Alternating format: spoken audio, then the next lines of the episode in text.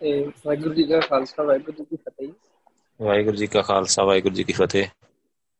ਹਾਂਜੀ ਵਾਹਿਗੁਰੂ ਜੀ ਮੈਂ ਦੱਸਣਾ ਸੀ ਨਾ ਵੀ ਕੁਝ ਸਾਲ ਪਹਿਲਾਂ ਮਤਲਬ ਮੈਨੂੰ ਇਹਦਾ ਸਿਮਰਨ ਬਾਰੇ ਕੋਈ ਨੌਲੇਜ ਨਹੀਂ ਸੀਗੀ। ਹਾਂਜੀ ਹਾਂਜੀ। ਮੈਂ ਜਦੋਂ ਅੰਮ੍ਰਿਤ ਅੰਮ੍ਰਿਤ ਛਕਿਆ ਸੀ ਤੇ। ਮੇਰੇ ਕੋਲ ਸਵੇਰ ਨੂੰ ਅੰਮ੍ਰਿਤ ਵੇਲੇ ਉੱਠ ਨਹੀਂ ਸੀ ਹੁੰਦਾ ਹੁੰਦਾ ਨਾ ਮੈਨੂੰ ਏਦਾਂ ਮਤਲਬ ਨਿਤਨੇਮ ਦੀ ਸਮਝ ਸੀ ਕਿ ਕਿੱਦਾਂ ਕਰਨਾ। ਹਾਂਜੀ ਹਾਂਜੀ। ਫਿਰ ਮੈਂ ਸੋਚਿਆ ਵੀ ਬਸ ਮਤਲਬ ਸਿਮਰਨ ਕਰ ਲੈਂਦੇ।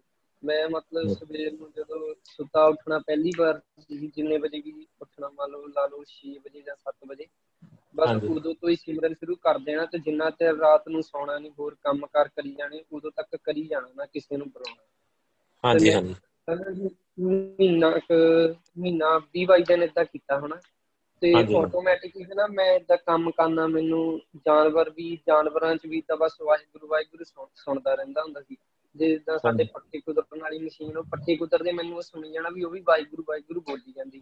ਜੇ ਟਰੈਕਟਰ ਟਰੈਕਟਰ ਦੀ ਆਵਾਜ਼ ਦੀ ਵੀ ਵਾਹਿਗੁਰੂ ਵਾਹਿਗੁਰੂ ਸੁਣੀ ਜਾਣਾ। ਹਾਂਜੀ। ਜੀ ਏਦਾਂ ਕਿੰਨਾ ਚਿਰ ਹੀ ਚੱਲਦਾ ਰਿਹਾ ਚੱਲਦਾ ਰਿਹਾ ਮਤਲਬ ਉਦੋਂ ਬਹੁਤ ਆਨੰਦ ਵਾਲਾ ਜੀਵਨ ਸੀਗਾ ਜੀ। ਹਾਂਜੀ ਹਾਂਜੀ। ਪਰ ਮੈਂ ਗੁਰਦੁਆਰੇ ਤੋਂ ਆ ਰਿਹਾ ਸੀਗਾ।